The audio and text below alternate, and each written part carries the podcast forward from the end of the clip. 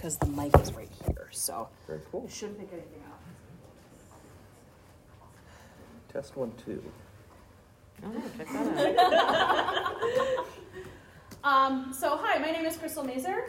I'm a freelance writer and game developer. I've worked on a whole bunch of different stuff. I've worked on uh, Vampire 5th Edition, um, Chicago by Night, Let the Streets Run Red, and The Player's Guide, which just recently released. Um, I've also worked on the Never Going Home line for Wedding Games, which is World War I Eldritch Horror. Um, what else? I've done a whole bunch of other stuff. Um, I am the lead developer for Pip System from Third Eye Games. I am also a co-host for Darker Days Radio, and I do a podcast series that is called Free, Freelancer Mentorship, where I bring on a whole bunch of different people and interview them about different aspects of the um, freelancing business, as well, and deep dive into things. So I do things like there's a, a um, a panel specifically about pay, and that's it. We don't talk about anything else. So those are like really deep dives. This is just like an intro. So I just want to get a feel for who's all here. How many of you are currently freelancers?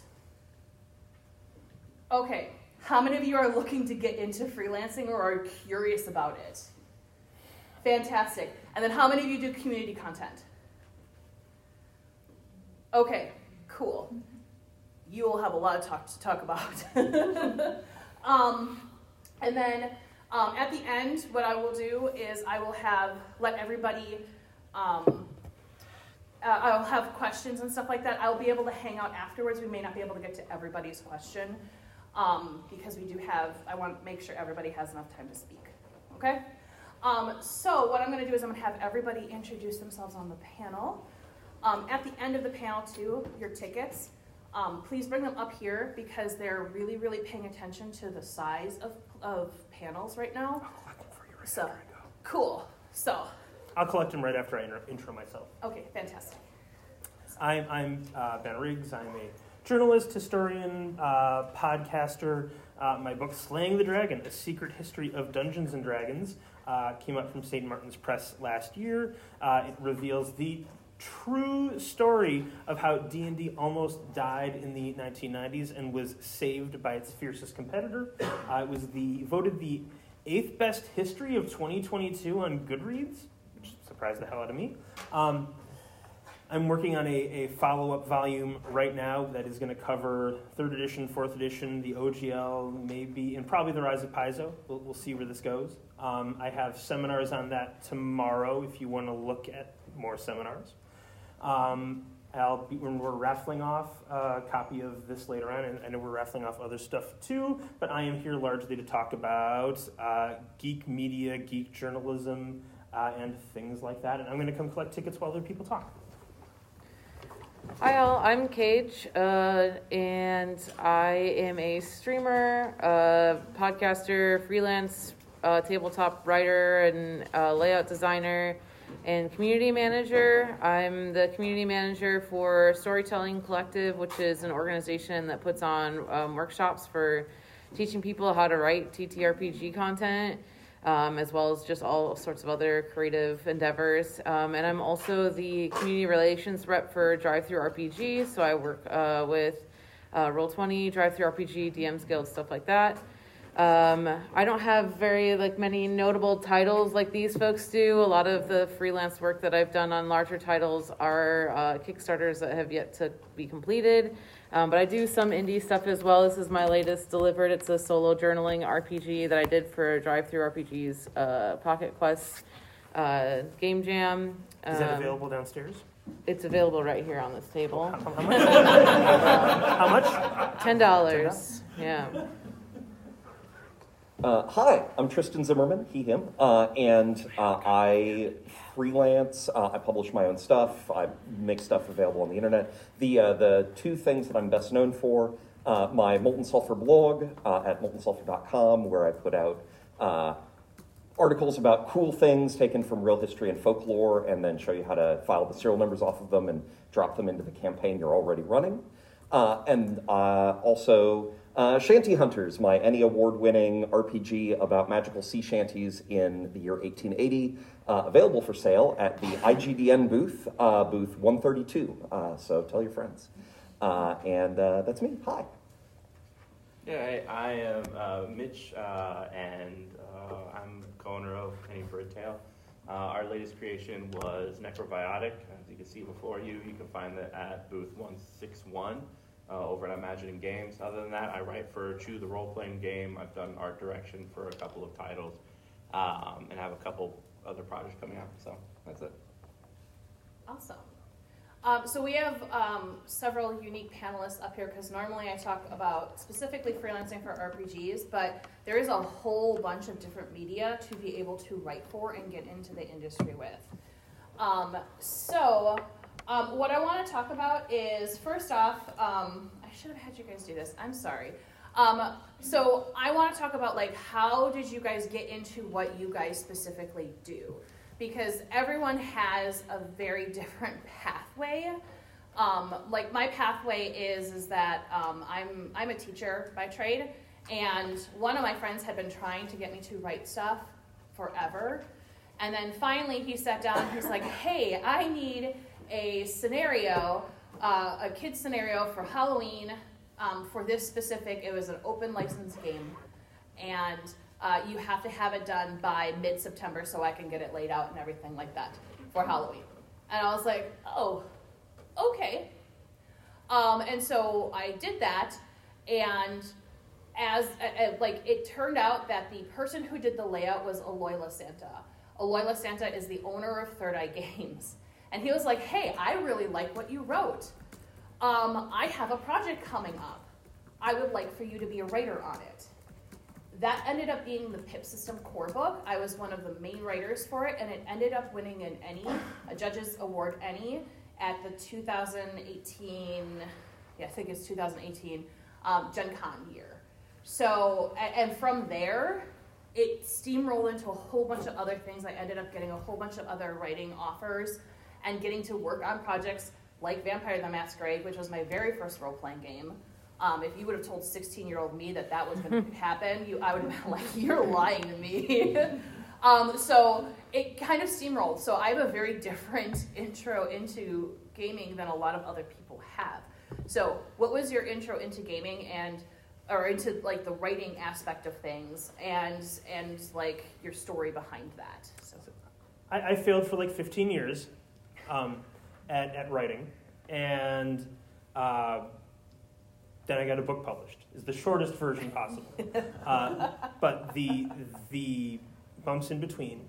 Um, I wrote a fantasy novel, it didn't sell. I wrote another fantasy novel, it didn't sell. Each of those is like two year cycles. Then I did it again and again. Then I started a podcast on uh, role playing games, which led into a job uh, writing for Geek and Sundry, uh, which led into writing about the history of role playing games, which led to people just giving me shocking stories about the history of role playing games in the 1990s, which led to Geek and Sundry being like, we don't want to publish that, that's too shocking. Which, which led to me being like, well, shit, I got to put this in a book, which led to, to the book selling. Um, so, again, my, my, short, uh, my, my short nugget here would be for the love of God, do something, do something. Just keep, keep, keep in motion, keep mm-hmm. going, keep writing, whatever. You, you know, keep designing games. Don't stop, don't stop, don't stop, and you know, you'll make your own luck eventually. Kage. Yeah, um, I feel like I'm kind of like the baby in the room when it comes to TTRPG stuff. I didn't even play in my first game until like 2017, I think, um, and I didn't really know anything about anything, which is ironic because I went to school like less than 30 minutes away from Lake Geneva, where D and D was born, and I was totally oblivious. So um, uh, so I, I, didn't really get into it until uh, I started playing more. I started getting into like listening to podcasts, and um, I uh, through Twitter, I think it was, I discovered like the D20 Dames podcast and a couple of other podcasts, and they're all designers in different ways and um, some of them were taking the storytelling collectives write your first adventure workshop and i was like that sounds really cool and i talked myself out of it for like two years. And then finally the pandemic hit i was working from home and July 2020, I wrote my first adventure using the Write Your First Adventure workshop uh, stuff, and I wrote the Brewski Jubilee, which is still like my favorite DM's Guild one shot that I've written. Um, and it just kind of like took off from there. Like people see your writing, and then they ask you to write on projects, and then somebody from that project says, "Hey, you know, you'd be great for this project," and it just kind of continues on from there. Um, I also have my bachelor's degree is in graphic design, so I got really into layout design. I do all of my own layout design, and um, a lot of my freelance gigs are actually in layout and not in writing. Um, so that's um, I, I think that's kind of like where my avenue has gone, and um, and kind of like yeah, how I've gotten into that, and that's how I got into community management with the storytelling collective too. I just kind of never left Ashley alone, and eventually she contracted me to help out. So. Uh, so I had a, a an unusual uh, avenue, in some ways unusual avenue in. Um, I, uh, I graduated college. Uh, I was uh, joining the Navy. The Navy kept saying like, "Oh, we're gonna, you know, we're gonna contact you real soon to ship you out to boot camp." And real soon stretched out and out and out, and I didn't want to get a square job because, you know, oh, any day now, surely. Um, and at some point, I said, "Well, you know what? I'm not doing anything with my time. I would like to." Uh, I would like to write and publish something with a friend. And what was really weird about that is that um, uh, what what we did is this was uh, late 2012. Kickstarter was still very new, um, and I I ran a Kickstarter campaign for us that had almost no information on the page. The video was literally just like a 22 year old child standing in front of what could not have been more obviously his bed sheet taped to the wall behind him and just like jabbering at the camera incoherently for two minutes. And uh, I, that Kickstarter campaign pulled in a couple of grand, and I wrote and you know we, we wrote and published our, our first product. Um, and the reason I, I, bring all this up is uh, that avenue is effectively closed, right? Kick, Kick's backers on Kickstarter now have much higher standards for what they're willing to throw money at. And the reason why that matters to, to you guys is that was basically just 10 years ago. And yet the, the, the market has changed significantly. And like the way that got me in is now closed to you, but other ways have opened that I don't know about. So the, the RPG hobby market is constantly changing and evolving.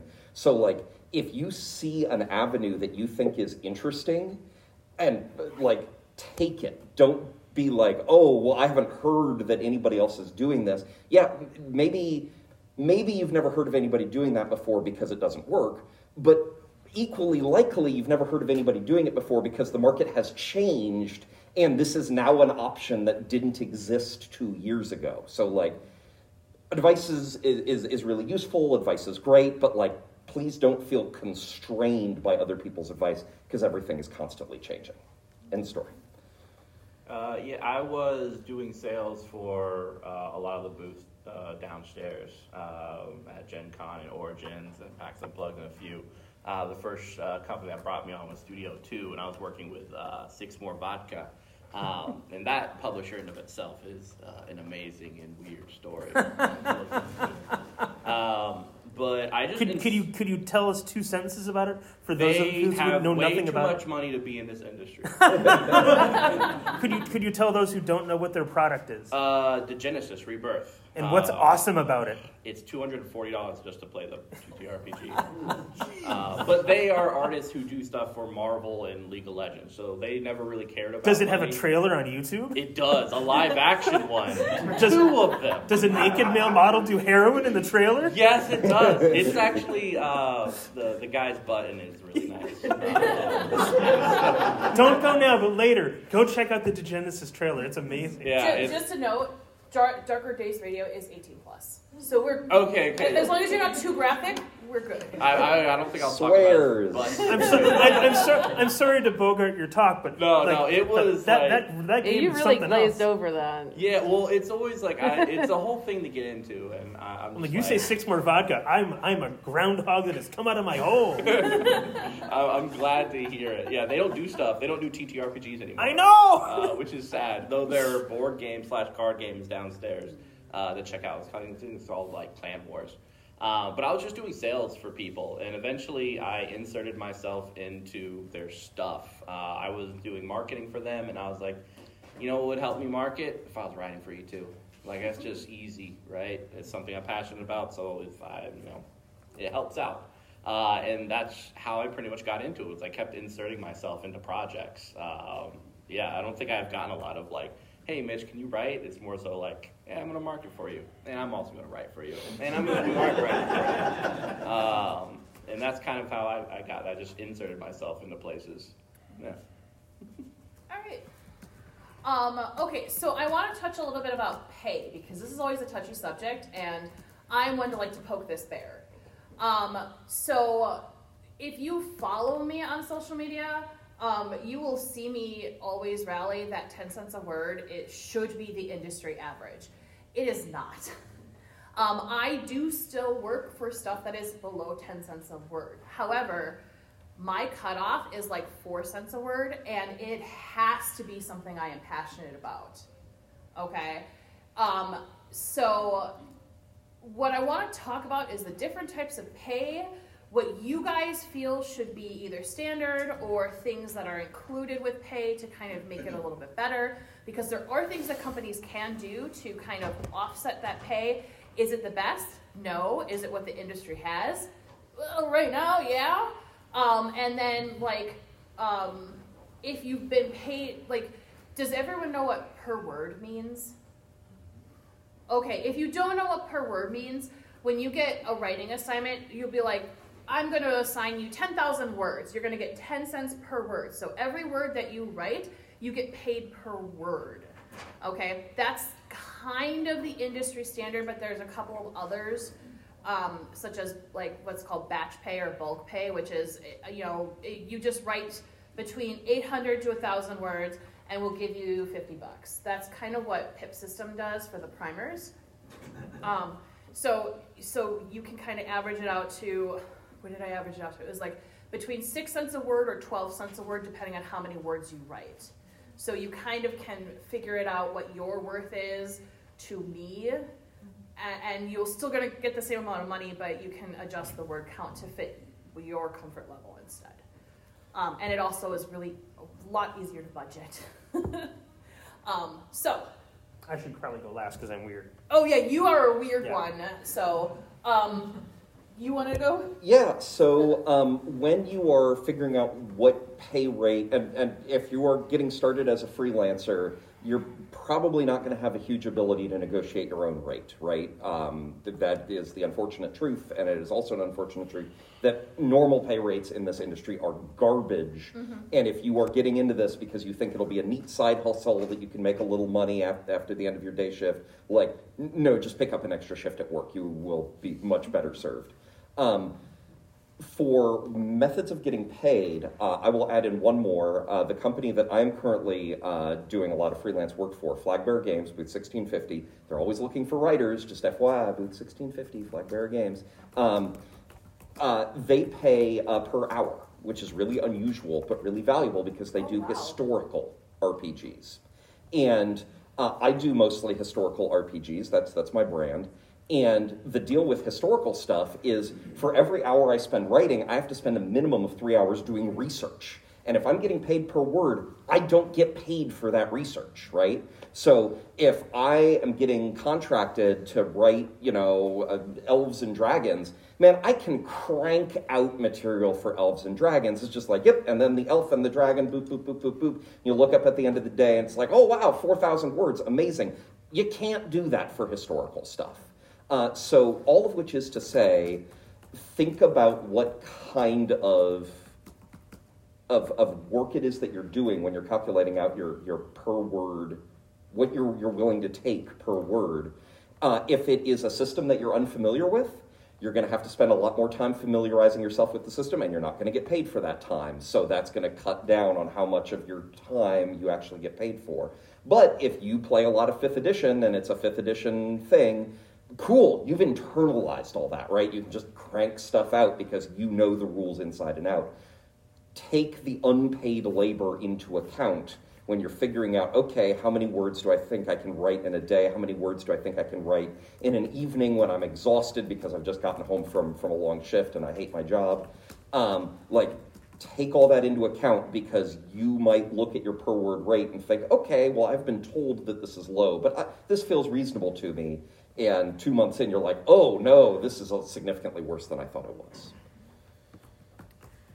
Uh, I'll say there's another way that you can get paid, and that's by royalties. Um, so that's a really big thing with community content programs like the DMs Guild or Storytellers Vault.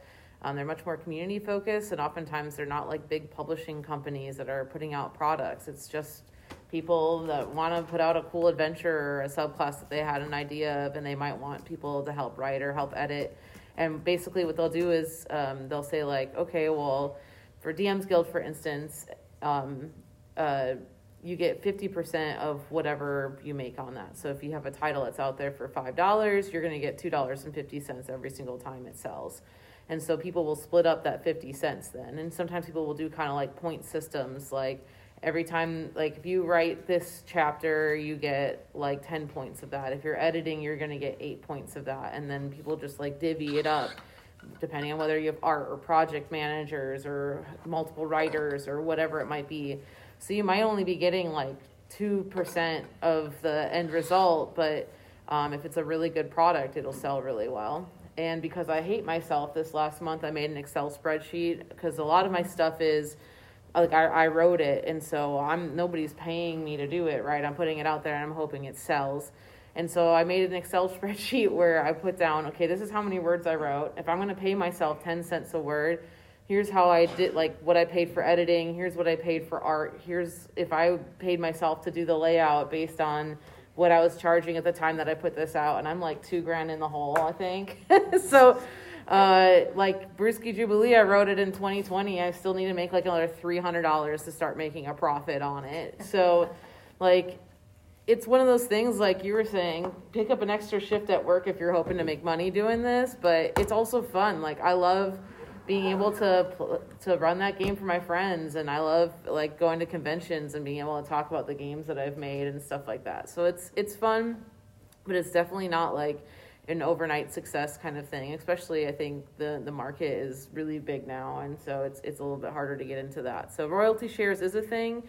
Um, but like if it's like a really big company, you probably want to make sure you're at least getting some flat rate stuff out of that if they're going to offer royalties but there's a lot of different ways that companies do stuff. So like the I were I did one where they did the same thing where it was like the bulk where it's mm-hmm. like just right within this range and we'll pay you. And then they did another thing where it was like a Kickstarter and it was like if we hit this stretch goal and you help us promote it, we're gonna pay you extra on top of that. Or there's also like other crowdfunding ones where it's like if we reach the stretch goal, it's gonna be 15 cents a word instead of 12 cents a word or you know whatever it might be. And so it also kind of gets you kind of more excited to market it as well, which is nice for them. And then you get paid a little extra, so that's kind of cool too.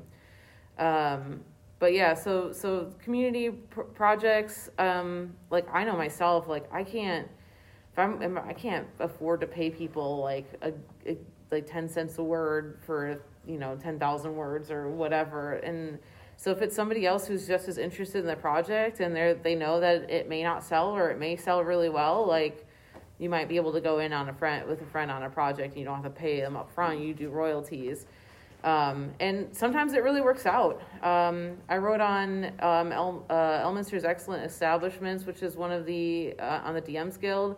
And like i've made back like if i charge 10 cents a word i've made more than that now at this point on that title. So um, there there are success stories on that as well.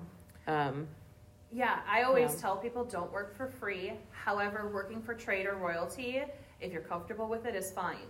For instance, I am not a layout person at all. Um, it makes me cry. And so, me too. Um, but I, I can't, like, I can't afford to pay somebody right now on my own to do so. So I have a friend where I, uh, he does the layout for me, and I do the development work for his writing because he is fantastic at layout. He does all of the Darker Days radio layout for our products. Um, so he does all the layout for me. I do all of the dev work for him. And so we have a trade going on, and we also do royalty split. Um, and we do we have a, a Darker Days Radio slush fund, you know, slush fund on drive through so that we can eventually start paying artists to do original work and stuff like that for us. So we have a system worked out, but we trust each other too.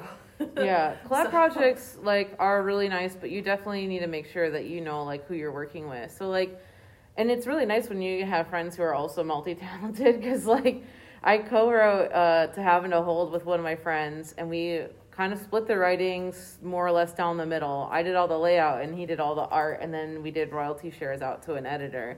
And that was i mean we haven't made our money back necessarily on that one but like it really worked out that we didn't have to be like, okay, how are we going to source art for this? Or, you know, how are we going to, you know, finish writing all of this? Or who's doing our layout? We were able to do it in house. But I've also heard horror stories where people say, like, okay, well, and you know, I'll do a royalty split with this, and then the product never goes live. So you're not making any money because there's no royalties. Um, so you just got to be really careful and, and make sure that you know that you're what you're getting into when you do stuff like that because you can get really burned really fast. Yeah,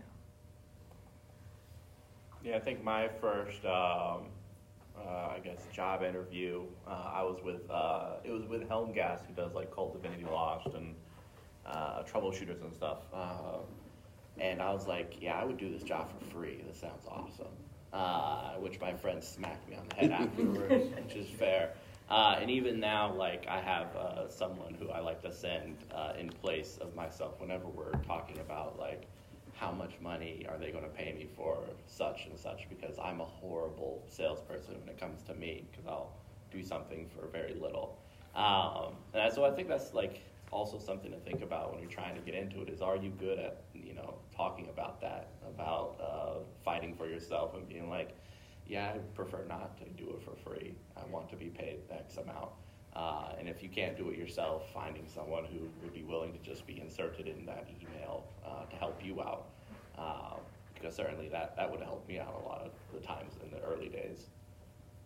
Um, so, uh, to, to talk about another way to get your, your words and your art out in the world, and of course, make no mistake about it, tabletop role playing games are art. If you make TTRPGs, you are an artist, and whether you make a nickel on it or not, the world is richer and better for having your art in it. So, like, please don't take this as us dissuading you. Like, do your thing, make your art, be an artist. It's amazing.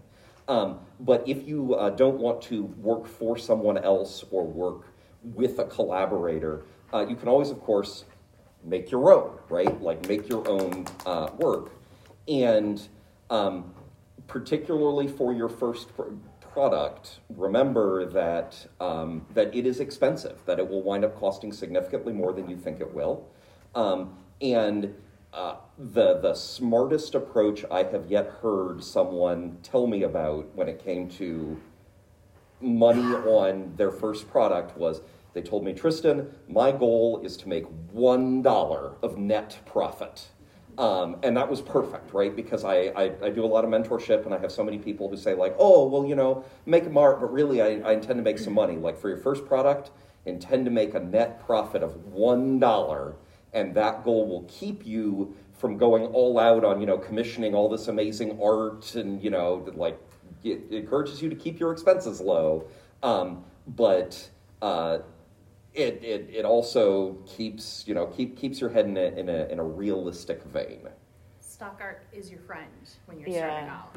So I don't I don't want to like jump to a different topic too much, but um, being in the Write Your First Adventure workshop server, um, you see a lot of people who are doing it for the first time, and they're like, "Well, I want to you know pay all this money for my cover or whatever," and like.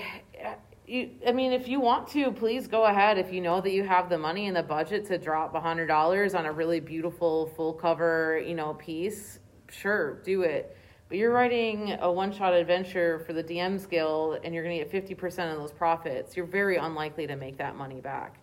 This cover, this is literally a box that was shipped to me and I took a picture of it and I put some filters on it. Right? Brewski Jubilee. I, I, I just found a picture on Unsplash of some wheat that was royalty free and I put some filters on it.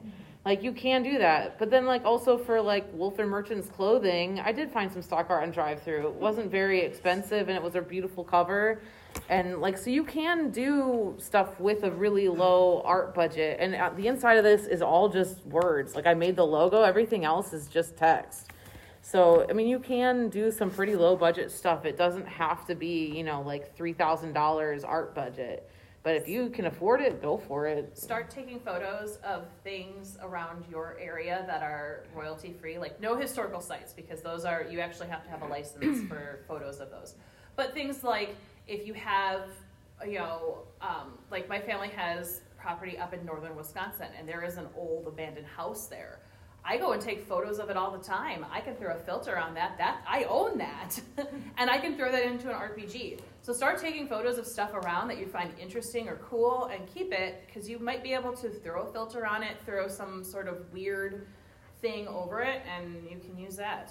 Uh, so in that uh, in that vein, uh, talk briefly about the difference between commissioning and licensing art. So commissioning is Oh, you go to an artist and you say, "Hey, here is the piece I want you to make," and they say, uh, "Great, I'm going to make it. It's going to be beautiful, and it's going to cost a gazillion dollars." Yep. Uh, and maybe that's worth it. Um, licensing art is, "Hey, I saw that you already made this piece of art."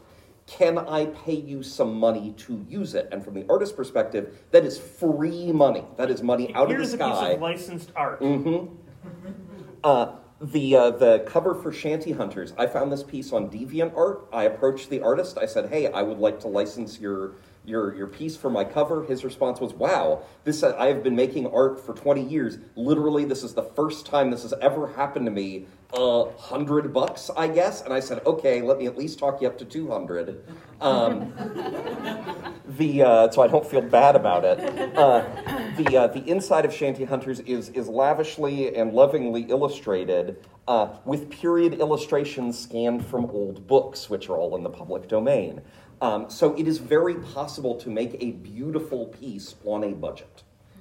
In the last couple of years too, there's been some really good resources for finding good public domain art. Yeah. Um, I have an upcoming title that'll be released in the next like week or two, and almost all the stuff on the interior is public domain. It's all royalty free stuff too. Yes, I see a question. I'm hearing a lot about what writers are paid, and then, oh, we have to pay artists too, and I don't wanna skip layout, because that's what I do. Yeah. So, uh, what, what have you seen for going rate for layout? Yeah, that really depends. And again, people get paid different ways. So some people get paid per hour, some people get paid per page. Um, I think sometimes people will do like kind of like a bulk rate too, where it's like, we got this book, it's this many words. Um, I started at $3 a page, um, which uh, is not terribly much lower than what I do now. I do like $5 a page for PDF and $6 a page if it's going to be printed on demand. Um, but I also tend to do some smaller stuff, um, and for like not very large publishing companies. Um, I don't. I'm not an illustrator. I'm. I'm not like like I need all the elements given to me, and so there are some really great layout designers that are doing like twelve dollars a page and stuff like that too, or um, or maybe they're prof- like professional like professional professional layout designers, and they're getting paid buco bucks per hour. Um, but my, my layout stuff is usually pretty simple so i feel comfortable around like the five to seven dollars per page kind of area but i see eight to eight to ten dollars two people will offer um, per page so um, i think i did a book that was somewhere around like a hundred some pages this was a couple years ago and i got paid like four hundred dollars or something like that for it is that Yeah. helpful It is, thank you. So I'm a publisher now, so I get to dictate like the rates at which I pay people, and and for the most part, like I've been doing ten cents a word. Um, and then for at least for Necrobiotic, I think we paid the layout artist five thousand uh, for the for the book. It's a Um, beautiful book too How Yeah. beautiful is that book? Is it nominated for any Ennies? i- writing, which was strange because I was like, "Ah, I really feel it should be done for art, but okay. Uh, I was disappointed. So Well, uh, some of us aren't nominated for any Ennies. any Ennies? I'll be at McDonald's tonight if that makes you feel better. um, but uh, I mean, for for me, like uh, art is kind of uh, mixed up with the marketing budget. Um, I can sell a lot more with um, uh, better art than I can with um, with, uh, I mean, strangely, uh, uh, like a really quality writer, just because people are going through and they only have a couple of seconds. So trying to be like, this author is really good. Uh, that's really hard to communicate, uh, especially since it's so subjective. But when someone looks around, they're like, "Oh, that's a beautiful art. I can go, I can go buy that." And, Yeah. and so um, when, especially for graphic design, uh, shifting a lot of the budget over to that because uh, graphic design can fill in a lot of places that um, you know paying uh, five hundred dollars per art piece uh, would have been doing otherwise. So you save a little bit of money. So five thousand, like for a layout, you're like, oh, that's expensive, but comparatively, trying to fill those pages with art would have been horrendous. Um, for Necro, the front cover was about thousand five hundred, with each piece being about five hundred. Uh, and we do have some licensed pieces within it, and those ended up being like two hundred and fifty. Um, and yeah, that's just it's expensive. I'm, I'm going to jump in front of your question because I should really delete the things I posted on social media off social media very quickly. Um, so, I, I, if, if you would, are interested in seeing the images that I'm going to talk about in a moment, um, on Instagram I am ben.riggs.writes. On Facebook I am Ben Riggs. On the app formerly known as Twitter I am uh, Ben Riggs underscore.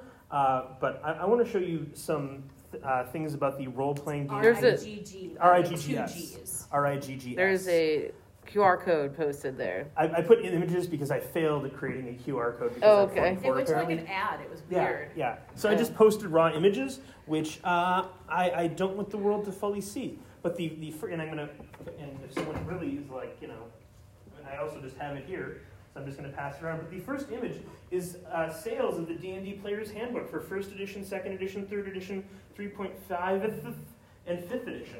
Um, and there are some problems with uh, some of these numbers, but as you can see, first edition sold about 1.5 million copies for uh, of the Player's Handbook. Second edition sold about 1 million copies of the Player's Handbook. Third edition uh, sold about 600,000 copies, even though that's not what this chart says. But I got I had a leak a month ago and another leak last night from someone who got drunk. Um, third edition sold about 600,000 copies. 3.5 of the fifth sold about 300,000 copies. And fourth edition, nobody told me yet, but fifth edition sold at least 1.5 million copies, probably more like 3 million. Um, so you have this weird graph. Uh, and fifth edition is probably the most popular and best-selling edition of Dungeons and Dragons of all time. Yep. And if you then combine that with the next chart, which is Gen Con Indy attendance from 2003 to 2019, pre pandemic, which is just going up, up, up, up, up, up, up. I say up, that's up, public up, knowledge. Yes, this is. So you can get that Yeah. publicly, The not in that graph form, Yeah. but yes. The thing that I'm, I'm eager to delete is that player's handbook chart. So if you have gone to my social media and you want to snip that, that'll be gone in about 10 minutes. Um, but be in 2008, I want to say it was? No. Yeah, we, we went from about 22,000 when we started in Gen Con Indy in 2003, and it peaked before the pandemic at about 70,000. I'm hearing rumors that this might be 80, 85,000 this year. I don't know. Um, we'll see on Saturday, but it's really, really big. And ICV2 uh, used to put out guesstimations of the size of the role playing game industry, and I went through and I uh, made a graph of all the ICV2 uh, guesstimations of the size of the role playing game industry. Ah! Come back. In 2013, they were like, eh, probably about 18 million in size, the whole role playing game industry. And in 2019, they were like, it's probably about 80 million in size. Um, and they have a chart that goes through 2020 of the growth in the tabletop, not, sorry, no, just the hobby industry, not the tabletop role playing game industry. Um, so this includes like card games, miniatures, collectible card games, things like that. And between 2008 and 2022, it has grown every year by between 5 and 30 percent. Um, the point of all of that data is um, the tabletop role playing game industry has never been bigger than it is right now. Um, the opportunities offered to you as creators have actually never been better than they are right now. So even though there's a lot, a lot of a lot of grimness and a lot of like, man, don't take less than ten cents per word. Like you have a, a bigger audience than anyone has had since probably 1982 uh, to to that is interested in what you're going to do. Um, it's one of the like. Uh, I thought my book was going to be a five thousand dollar Kickstarter. I thought I'm going to write a book on D and D history. It's going to be a five thousand dollar Kickstarter. That's fine. Uh, the book is going to be published in Turkish, Chinese, and Polish so far, and I think we're going to keep going. It In repa- English, I assume. yeah, If, if you haven't read Slaying the Dragon, by the way, you absolutely should. Even if you have no interest in D and D at all, it is literally the start of the history of this this whole enterprise here, and it is amazingly done. Like it's one you, of my you, one of my favorite history books, and I don't like history books. available at booth uh, 161 along with Necrobiotic. I know, right? We're, we're at the same place. Yeah, yeah, we're booth buddies. Yeah. Um, and uh, it, it repaid its advance in less than a year, uh, which is really unusual. And again, most books don't even repay their advances. Uh, the fact that there is a, a really huge audience that is interested in what you are doing, I, I'm pointing all of this out to give you hope. uh, the history of the tabletop role-playing game field is essentially D&D is created, there's an explosion as people are like, holy shit, there's an entire new medium. This is really exciting. It's like acting was created in 1974. Let's all pretend to be other people. Wow, wow, wow, wow, wow, wow, wow, wow, wow. And it just takes off. But uh, uh, then, and like TSR is like, this is great. We're going to print money forever. But then we, then the, the other thing that's amazing about tabletop role playing games is they're an evergreen product. And once you have the core rule books, you don't need anything else you don't necessarily ever have to buy anything ever again. So there's a bust in the early 1980s, and the uh, the sales numbers for TSR fall and fall and fall and fall and fall and fall and fall until third edition. There is a theoretical spike with third edition, like in the late 90s, there were more returns of Dungeons and Dragons products than there were sales of Dungeons and Dragons products. So even though that graph I showed you, third edition sold less than second edition. Um, second edition had an 11 year lifespan. Third edition only uh, had a, well, third edition had a three year life cycle. 3.5 had a five year life cycle. So one of the reasons for those lesser sales numbers is it just had less time in the market. Um, but, uh, you know, compared to negative sales, those 300,000, 600,000, uh, 300,000, 600,000 copies sold is way better, right? Um, but still, like by 2008 uh, and the release of fourth edition, you could justifiably say the tabletop role playing game industry was dead. We're going to turn off the lights and leave the industry, and everyone's going to go play World, World of Warcraft. Was anyone at Gen Con in 2008? I was. I was. How, what was it like?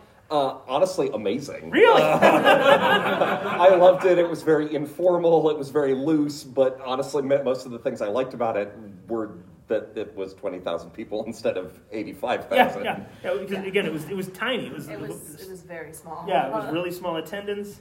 Um, and again, at, at the time, I, I was like, I bought all the games I wanted from White Wolf Chaosium, Yeah. put them in my basement, and I'm like, the tabletop role playing game industry is done. I have the games I will need for the rest of my life. I will play with my friends, and the industry is over. That's what I thought was going to happen. And obviously, the last uh, 15 years have proven that assumption incredibly wrong, uh, blessedly and wonderfully so.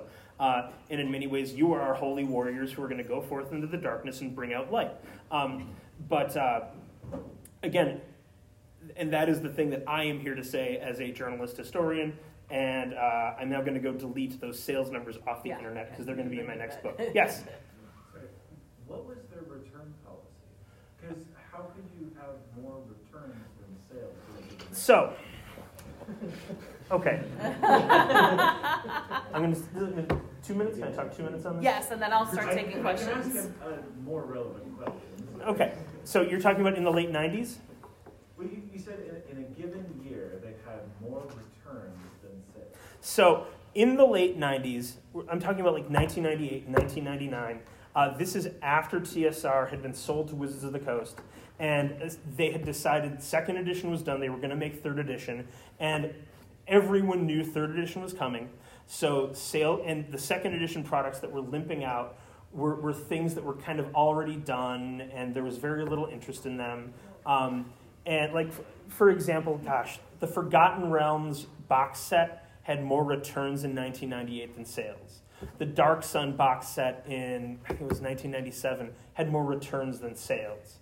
Um, so it was in individual products that there were more returns than sales. Does that so make sense? if I can interject, I think the detail that Ben is is, is missing Thank you. because he's internalized it so Thank much uh, is that retailers can return unsold products to the publisher. Oh, thank you, thank you, thank you. So like, oh, we bought you know five thousand copies of this box set. Uh, we were able to sell two thousand of them and three thousand. Hello, publisher, we would like our money back. Thank Your you. sales, you're counting for the end customer. Your returns, you're counting for you distributors. So in in the in the 90s, in this channel, um, if you were selling to Waldenbooks and B. Daltons, they could return things to the distributor, who could return things to the publisher. If you were selling into the hobby game stores, like your game store, can't return stuff. Does that make sense? Okay. If I ask a more relevant question to this? Sorry. Yeah, uh, we're gonna move on to Yeah. the questions section. I'm gonna I do go- feel like there's like yeah, a I'm gonna whole go. can De- of I. I did my talk. Yeah. I'm gonna go delete stuff. So yes, go ahead. What was your other question? Oh, I was just gonna ask, like, it, we're talking about the expense of how expensive it is to build a game system, distribute it, find distributors in a physical capacity. There's a ton of different like digital distribution kinds of platforms. Yep. Do you feel like um, that's a viable alternative as a start? I'm really biased because I, I- work for one, but um, I, I will I will tell you um, from from my personal experience. I had somebody I knew early 2000s publish an entire role playing game. They had to order 5,000 copies of it from the publisher. He sold two. That's. So, um, print on demand distribution is where you want to be. I bought 20 of these. Yeah. So the issue with digital, and it's an issue with everything, but like it's particularly strong with digital, is signal to noise. Uh, Yes. yes, the RPG industry has never been bigger in terms of people wanting to buy, but the issue is it has never been bigger in terms of people wanting to publish. So making your voice stand out in this, it, the, the market is not crowded, it is not oversaturated, it is flooded. Um, so Yeah, making your voice stand out is so hard. Um, so and and because digital has a much lower barrier to entry, it's even harder in digital. Again, I'm not saying don't do it. It is art. It is worth doing for its own sake. But my God, the marketing component is so much bigger than the writing component. Yeah, yeah and like, uh, I mean, if you find like a good uh, printer, uh, which definitely start that conversation as soon as possible, uh, the returns on, uh, in terms of sales are extravagant uh, compared to like uh, digital for me. I mean, digital, I look at, I'm like, yay, that's, that's McDonald's this week. Uh, but then when I get physical sales, I'm like, ah, it's something a lot better. And uh, just one more piece on that is it, it does vary a lot. So like print on demand, you can't do a book like that. Yeah, no, Yep. no. That foil Yeah. and all of that stuff, you're not going to get any of the that premium. People do like ribbons and all sorts of things. Like even like um, like DriveThruRPG can't print on the interior of covers. So like if you know you're going to be printing off a lot of books and you want to handle that inventory and all of that, do offset printing and find something you like. If you are like, man, if I could sell five hardcover copies of a book, that'd be really cool. You're probably going to want to do something like DriveThruRPG and do print on demand for that. Yeah, anything less than 500, probably print on Yeah. demand, but uh, over 500, definitely look elsewhere. Yeah. yes. Uh, I think that's related to what you just said, but if you had like a, a Dawn project, how would you get it out there so people would see it, so people would play it, so people would give you feedbacks? How would it reach the good, the good person and um, would be able to um, uh, spread the word uh, in the in the community? Okay, so um, I'm going to rephrase that a little bit. Um, are you are you looking for? Um, uh, is it you are looking to get your someone's eyes on your product Yes. on your game to get feedback, right? But And Yes, then and then like community build from there, right? Yes, but also, um, like, if I have a done project, how should I uh, approach the industry to uh, present it? Oh, you want to market it to like somebody to publish? Yes. Okay, that is a whole other panel.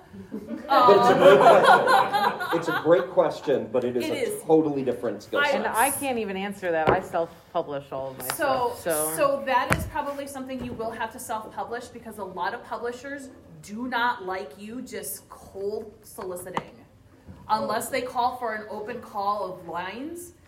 The the there are a lot of publishers who, if you solicit to them un- uncalled for, they won't ever hire you because you're not following their guidelines.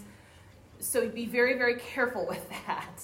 They may call out and say, "Hey, if you want to pitch us something, go ahead," um, and that's uh, that's completely different. But yes, that whole there's a whole panel on like pitches and stuff like that. That that's going to be a real big. briefly can I conversation on- I mean, for for me, like, um, because I, I feel like the market is saturated with ideas. There's lots of ideas, um, but a lot of publishers are trying to like figure out the next five years, and they've mostly got that figured Yeah. out.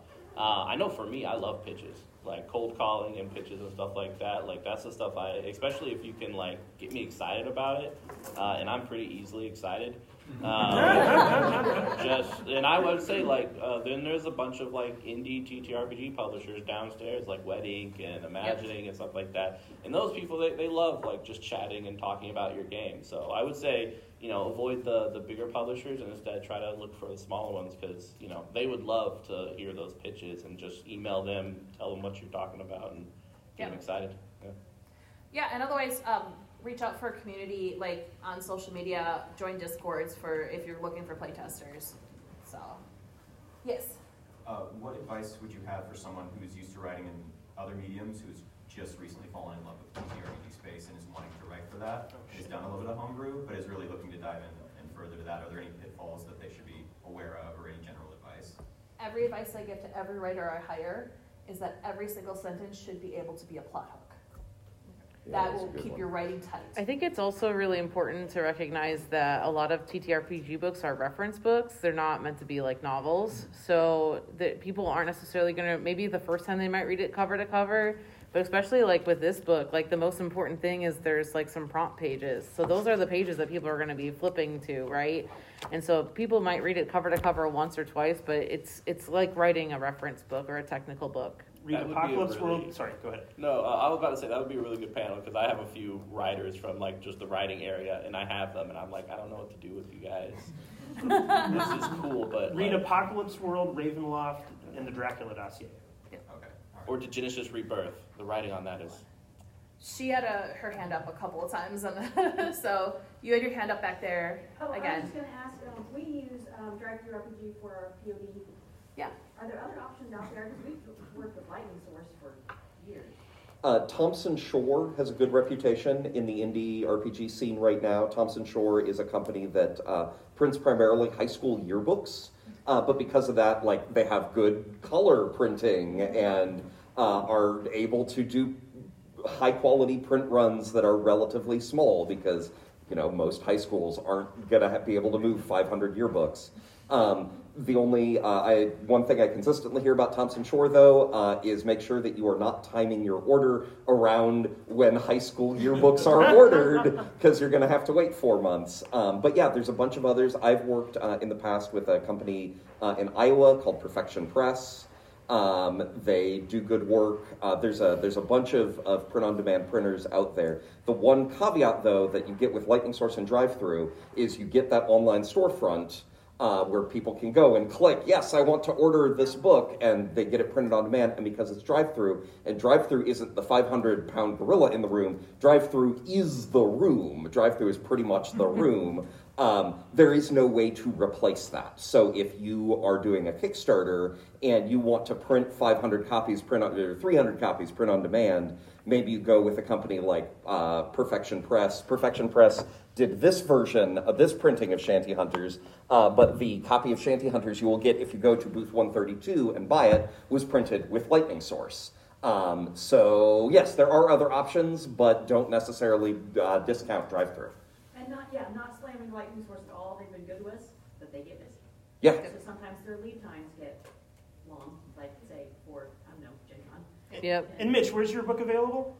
Uh, one six one. And my book's 161. available- my book's available at one six one. You could get one and the other. And Buy one, Crystal, get one where's your free. book? Um, uh, IGDN, that's not 161, is it? It's one one. It's on the 132. 100. It's on It's the on way. 100. The yeah. IGDN booth is booth But 132. how convenient is it that there's Also, also if- these right here on this table, And buy, Also- her, buy this book. Uh, What's your book again? delivered?